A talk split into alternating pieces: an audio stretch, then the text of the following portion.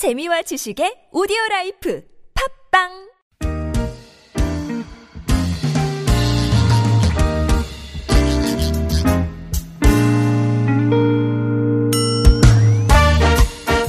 서울 속으로 2부 시작됐습니다. 자동차 정비 상담으로 함께 하실 수 있는 금요일입니다. 이광표 자동차 정비 전문가 스튜디오에 나오셨어요. 안녕하십니까? 네, 안녕하세요. 시원하시죠? 네. 어, 어, 날이 풀려가지고. 네. 그, 이, 이렇게, 이렇게 날이 풀리는 건 정말 저희가 너무 고대하던, 간절히 네. 바라던 예, 날씨였기 때문에 많은 분들이 반기고 계십니다. 자, 이 시간 참여하실 분들 구글 플레이나 애플 앱스토어에서 TBS 앱 내려받아 설치하신 다음에 무료 메시지 보내실 수 있겠습니다. 유료 문자 참여도 가능하고요. 샵 0951번, 짧은 문자 50원, 긴 문자 100원의 정보 이용료가 추가됩니다. 또 카카오톡은 TBS 라디오와 플러스 친구 맺으시면 또 무료 참여하실 수 있고요. 어, 요게 약간 저, 어, 지금과는 또, 어, 현재 지금 이 날씨와는, 어, 약간 거리가 있게 느껴지는 질문이기도 한데요. 네. 워낙에 또 더울 때는 차 안에 이것저것 놔두는 것도 걱정이 되잖아요. 그렇죠. 근데 그 왜, 어, CD 네. 같은 거, 네. 그 자동차 오디오 시스템에 그 네. 안에 그 넣어 놓는 것도 네. 딱그 내리쬐고 이러면 위험할 것 같긴 해요. 네. 예. 그런데 이제 자동차에는 그런데 안에 온도가 이제 보통 80도까지도 올라가기는 하잖아요. 예, 예. 그렇지만 자동 자동차 안에 있는 그 카, 그 오디오 그 데크 쪽 있잖아요. 음. 그 안에 쪽에는 그 이미 그 홈 오디오의 그 오디오와 다르게 네. 자동차 달리면서 이게 이제 뭐 열이 열도 발생이 되고 진동도 생기고. 주행할 때 진동도 예. 생기고 이럴 때 저 사용할 수 있게끔 그래도 소리가 정상적으로 나오게끔 음. 그렇게 그 뭐랄까 조건이 약조건에서도 그 제의를 할수 있게끔 그렇게 만들어지거든요. 어, 신기하네, 생각해보니까. 예. 그래서 예. 어, 뭐 그렇게 크게 우려할 일은 아닌데 네. 보통 그 이 일반 CD 네. CD 말고 옛날에 이제 그 테, 카세트 테이프나 네. 뭐 이제 이런 것들은 그 직접 접촉을 했어요. 네. 뭐 LP 그런 것들은 네. 아마 직접 접촉을 해서 그 소리가 나잖아요. 그렇죠. 근데 요 CD는 이렇게 간접 접촉을 하게 음. 됩니다. 그래서 그 안에서 작동되면서 발생되는 고장은 별로 적고요. 예. 보관상에서 보관상에서 이렇게 쓸려 가지고 음. 접촉 그 저그 면이 소리 나는 면이 거기에 손상이 가게 되면 소리가 달라지게 돼요. 네, 뭐, 그, 예. 그 안에 CD롬 안에 넣어놨다, 뭐, 이거. 그렇죠. 때문에 뭐, 뭐 잠깐 잠깐 넣어두는 거는 관계가 없는데 네. 아주 그 뭐 장시간 넣어두거나 이제 이런 경우에 문제가 있고요. 네. 다만 저 자석이나 뭐 직사광선이 없는 곳 이런 곳에다가 이제 고온 다습한 거 이런 것만 피하면은 음. 예. 큰 문제는 없습니다. 네네. 네. 그 일부 때 노중훈의 점심 코너 때 소개해드렸던 식당들 예, 어- 어디냐고 되게 궁금해 하시는데 저희 게시판에 예, 홈페이지 게시판에 방송 끝나고 나서 정보 자세히 남겨드립니다. 네. 어, 오늘 자동차 정비 상담 이제 본격 들어가 볼 텐데요. 어, 택시 기사님이세요? 네. 이번, 저희 왕 애청자분 중에 한 분이신데 종영님, 네. 2015년 식소나타 차량 몰고 있습니다. 미션 오일 교환 주기 좀 알려달라고 하셨는데 어떤 분들은 요즘 차량은 미션 오일 안 바꿔도 된다 그러던데 자세한 답변 부탁합니다. 저는 10만 킬로미터에 한번 교환했습니다 네. 하셨고 간혹 이런 질문들 들어오잖아요. 네, 저희가. 이제 종합 정리를 해드린 적도 있는데 네. 뭐 잠깐 놓치셨나 봐요. 네. 보통 그 6 단 변속기, 6단 자동 변속기지만 저 6단 이상으로 되어 있는 것들은 보통 저 무교환으로 되어 있어요.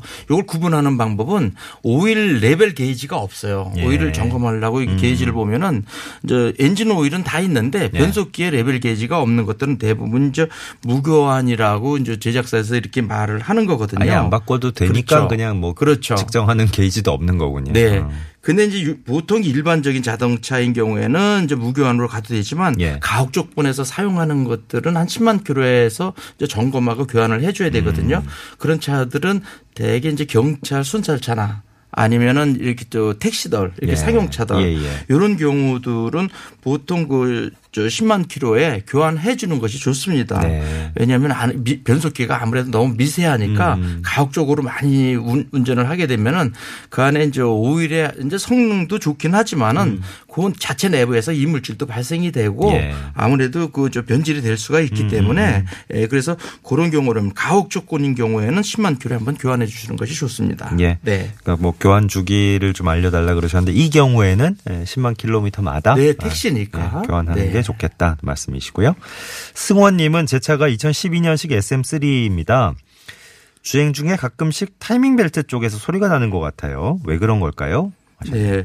그 타이밍 벨트는 그 자동차의 이제 벨트는 겉에서 보, 이렇게 보여지는 그런 벨- 벨트를 그냥 구동 벨트라고 우리가 용어를 하거든요. 예. 그러니까 이게 평 벨트로 되어 있습니다. 네. 근데 타이밍 벨트라고 그래서 안에 기어의 이 치같이 그러니까 이빨 같이 이렇게 되어 있는 경우가 있어요. 이거를 네. 우리가 타이밍 벨트라고 하는데 예. 타이밍 벨트는 굉장히 그, 그 위에 위에 기계와 저 엔진을 위 상단과 아래쪽으로 나눠보면 두 개의 그 풀리가 있는데 풀리와 풀리를 이렇게 이어주는 역할을 합니다.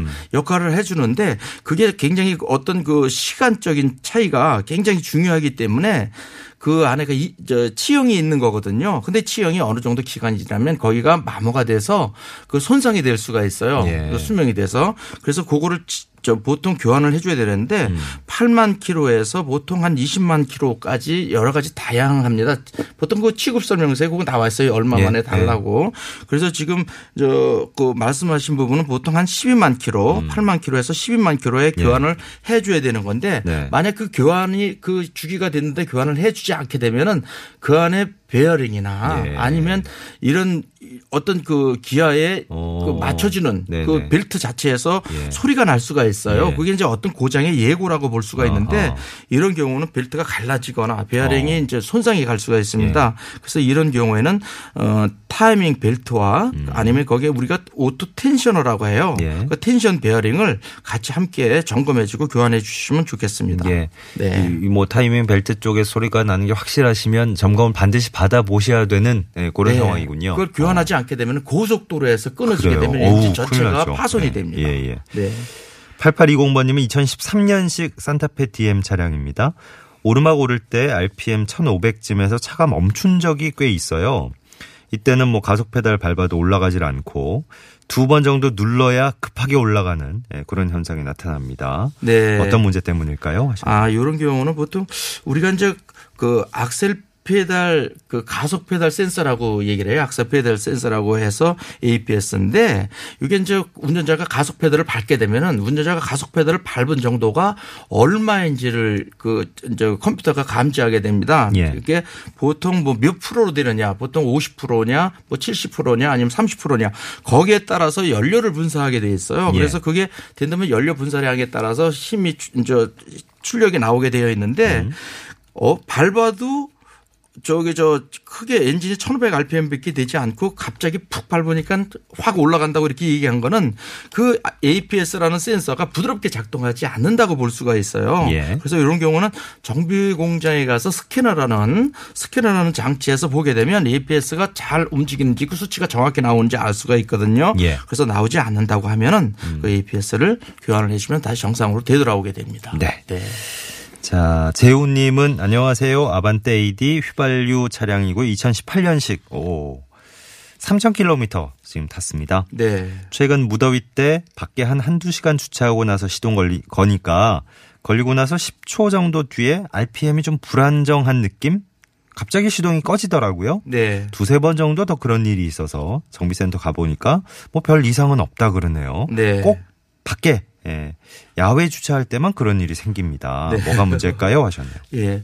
자동차는 그 시동이 꺼지려고 하면은 어떤 그 저 조건이 보통 연료 조건과 거기에 이제 전기 조건과 네. 엔진에서 이제 압축을 주는 조건이 있습니다. 이 세 가지 조건이 정상으로 잘 맞게 된다고 그러면은 시동이 꺼지지 않는데 음. 예. 그 주, 그 중에 어느 부분인가 어느 부분인가 그 정상 일을 하지 않는 기계가 있기 때문에 시동이 꺼지게 되는 거거든요. 예. 그리고 보통 자동차는 그 차량이 그 뭐 보통 평지에서 운행하거나 산지에서 운행하거나 이렇게 하면 고도가 높은 데에서는 연료 분사량이 다르거든요. 예. 그래서 거기에 따른 감지 장치가 다 있습니다. 그래서 거기에 맞춰서 연료 분사는 정상적으로 되게 되어 있는데 이런 문제가 됐다 그러면은 어떤 그런 부분에서 이상이 있는 것입니다. 그런데 요- 지금 여기서 보면은 주차할 때 꼭 그런 일이 생긴다고 하는, 하- 하는데 보통 자동차에서 열이 많이 아주 요즘 같이 열이 많이 발생이 된다고 해서 반드시 시동이 꺼지는 건 아니거든요. 예, 예. 정상 작동으로 거기에 다 맞춰져서 만들어졌기 네. 때문에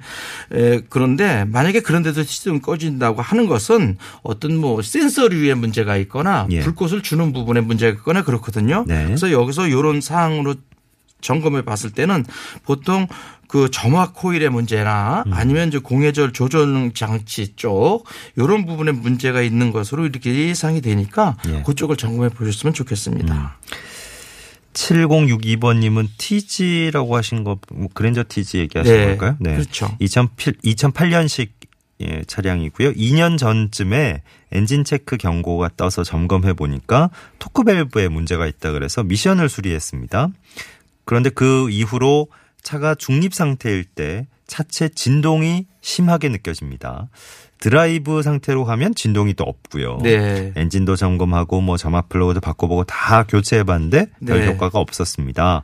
어, 정비업체에서는 또 다른 얘기도 했었고 네. 네, 어떤 문제일까요? 하셨네요. 음, 이 차량은 문제가 발생이 되는 게 이제 변속기를 이제 수리하고 나서 이제 이런 현상이 발생이 되거든요. 예. idle 때 변속 기 자체에서도 지금 이제 토크 밸브라고 하셨는데 제가 보고서는 토크 밸브가 아니고 그 동력을 변속기에 이렇게 전달해 주는 그 우리가 토크 컨버터라고 있어요. 예. 그 토크, 토크 컨버터 쪽을 이제 나타나 줬고 그쪽을 점검했던 것으로 예상이 되는데 네. 만약에 그 토크 컨버터나 이런 쪽에 문제가 있게 되면은 보통 시동 걸게, 되면 둥글게 이렇게 고르게 돌아야 되거든요. 예. 무게 중심이 맞아서. 근데 무게 중심이 맞지 않고 한쪽에 편심이 된 그런 토크 컨버터로 어, 교환을 하게 되면 은 한쪽에 무게 중심축이 넘어갔기 때문에 하- 휘청휘청하게 한쪽이 쏠리게 됩니다. 그래서 아이들 때도 한쪽에 휘청휘청하게 이제 이렇게 돌아가서 차체가 흔들리게 되거든요. 예. 그래서 이런 경우에는 어떤 보링이나 이런 쪽의 문제보다는 변속기에 있는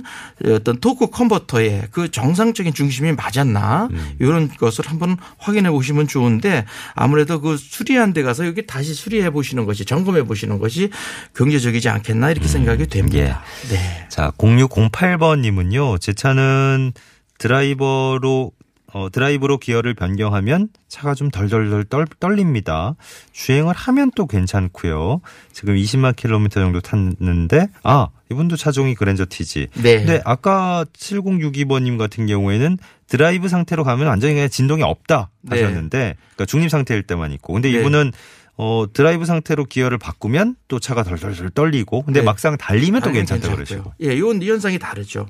이런 경우에는 차체 변속기나 이런 쪽에는 문제가 없는 것인데 그래요. 정지 상태에서는 브레이크를 잡고 기어를 D렌지에 놓여 있으면 음. 우리가 요걸 이제 creeping 상태라고 합니다. 예. 차는 나가려고 하고 약간 나갈 준비가 되어 있는 그런데 거고요. 물리적으로 이제 제압을 그렇죠. 하는 거죠. 물리적으로 제압을 하고 네. 있으니까 이제 차체는 떨게 되는데 네. 그 자체도 떨림도 굉장히 최, 최소화되게 하기 위해서 네. 엔진 mounting bracket이라고 하- 하는 어. 그런 그 부품이 네. 네 개가 엔진과 변속기를 잡고 있습니다. 그렇군요. 차체에서. 어. 근데 그게 지금 저 주행을 해서 한 20만 킬로 정도가 되면은 소모품이기 때문에 네. 아. 그 고무 브라켓도가 네. 많이 손상이 됐을 거예요. 예, 예. 그러니까 그 내구의 피로 한도가 지났기 아, 때문에 아, 아.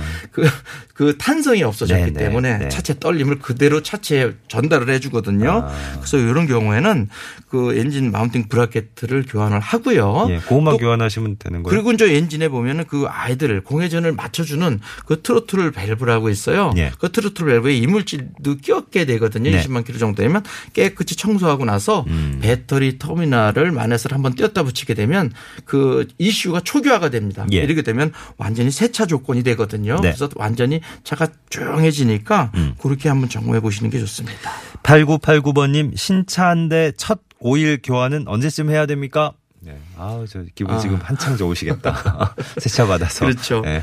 보통 세차 때는 좀 네. 관리를 잘하려고 해서 이제 보통 엔진 오일도 궁금하죠. 엔진 아, 뭐 그럼요. 냉각수나 세- 이런 거 어떻게 세차 뭐 해야 시작해서. 그렇죠. 네, 세차를 궁금한 게 얼마나 뭐 많은데요. 광택도 생각하고 그러니까. 그렇죠 어, 보통 저 차량이 예전에는 보통 1000km 뭐 5000km에 되면 엔진 오일을 교환을 했어요. 예. 근데 요즘은 차량의 성능도 좋아지고요. 음. 예, 오일의 성능도 좋아져 가지고 보통 가솔린 엔진인 경우에는 15,000km, 네. 디젤인 차량인 경우는 경우는 만 킬로거든요. 아. 물론 차량마다 차이가 있고 그거는 네. 이제 취급 설명에서 안내는 하지만은 예. 대개 이제 일반적인 차량으로는 그렇습니다. 네. 그래서 요즘인 경우에는 꼭 새 차라고 해서 굳이 1000km, 5000km에 교환할 필요 없고 네. 정상적인 교환 주기인 15,000km에 교환을 하시면 됩니다. 음, 음. 디젤은 만 킬로에 교환하시면 돼요. 예. 네. 시간이 마무리해야 되겠죠. 네, 네. 11시 52분이 벌써 지나가고 있네요. 어. 이광표 자동차 정비 전문가와 함께한 자동차 정비 상담 시간이었습니다. 오늘 감사했습니다. 네, 고맙습니다. 아, 질문이 너무 많이 쌓이고 있는데 큰일이네요. 네. 이게 최대한 빨리 달리는데도, 어. 저희가 다음 주에는 좀 과속을 해야 될 것 같습니다. 네. 정, 정상 속도를 지켜서는 이게 여러분들의 궁금증이, 야, 이 태반이 해결이 안 되는데요. 음. 다음 주엔 더 달려보겠습니다.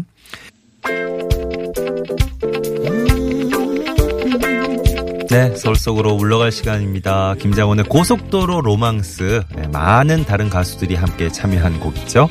이 곡 전해드리면서 물러가죠. 어, 1595번님, 오늘도 많은 정보, 지식, 예, 배우셨다고. 어, 정말요? 차에 이상은 없지만 또 자동차 상담, 상담도 잘 듣고 참고하고 있습니다. 61세 여성입니다. 운전하는데 많은 도움 되- 되고 있어요. 하셨네요. 고맙습니다. 재호님과 7062번님 두 분께 오늘 선물도 전해드리면서 물러가겠습니다. 주말도 잘 지내시고요. 다음 주 월요일에 다시 뵙겠습니다. 고맙습니다.